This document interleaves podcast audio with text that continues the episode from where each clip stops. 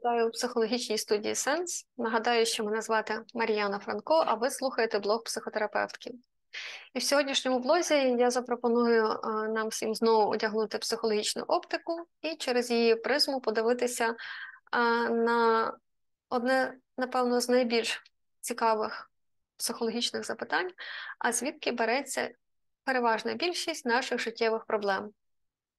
І тут, напевно, буде невеличкий спойлер, бо так, переважну більшість проблем ми беремо з власної голови. І для того, щоб зрозуміти, як це відбувається, варто подосліджувати процес, а звідки ми беремо власне інформацію про те, що у нас є проблема. І а, до мене, наприклад, досить часто зверталися а, клієнти з скаргою на те, що вони є дуже конфліктними особами, і їм потрібно попрацювати над власною конфліктністю. І в одному випадку це могла бути реальна проблема, і я пропоную називати реальні проблеми труднощами. А в іншому випадку це могла бути психологічна проблема, яка не має жодного зв'язку з актуальною реальністю. Як це можна визначити? Перш за все, якщо, наприклад, людина звернулася з скаргою на те, що вона конфліктна, я так само досліджую це питання, намагаючись зрозуміти, а звідки вона взяла цю інформацію, і можу запитати в такому разі, а хто скаржиться власне на вашу конфліктність? І ви не повірите, але досить часто відповідь звучить як ніхто. І в такому разі я, як психотерапевтка, розумію, що інформацію про проблему людина взяла з власної голови, тобто з власного суб'єктивного досвіду, який пов'язаний, напевно, з якимись її минулими ситуаціями. І в такому разі. В даному випадку робота буде суто психотерапевтична, але справді бували е, ситуації, коли людина скаржилась на власну конфліктність і виявлялося, що інформацію е, про проблему вона взяла з того, що чоловік скаржиться на те, що вона конфліктна. Крім того, в них виникають конфлікти по декілька разів на день, які е, завершуються е, скандалом або ж образами.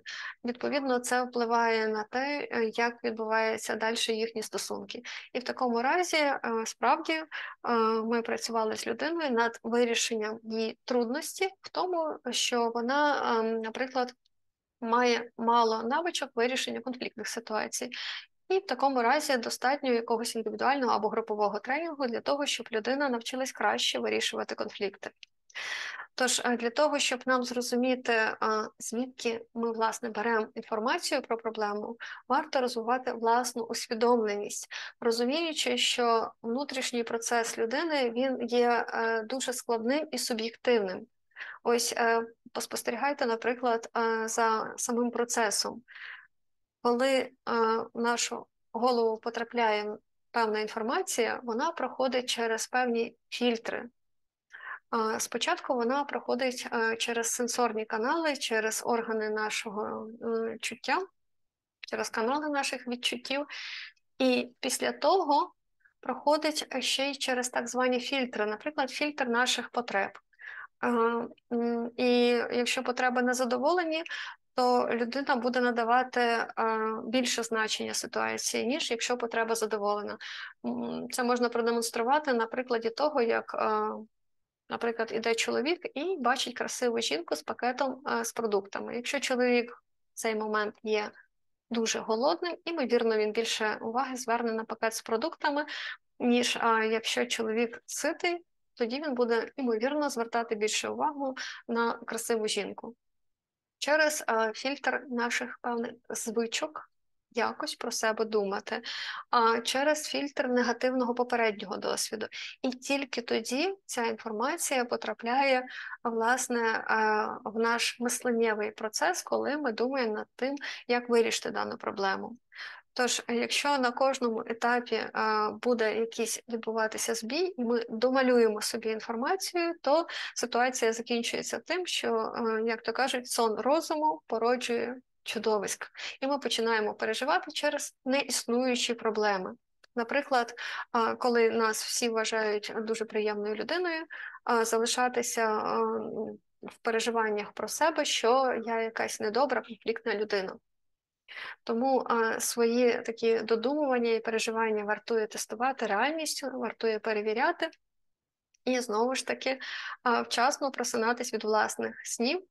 Про що я вам напевно розкажу на завершення короткої історії анекдот про те, як якось а, жінці снився сон, що вона йде по вулиці ввечері по досить такому а, пустому місту, і раптом починає чути за собою кроки.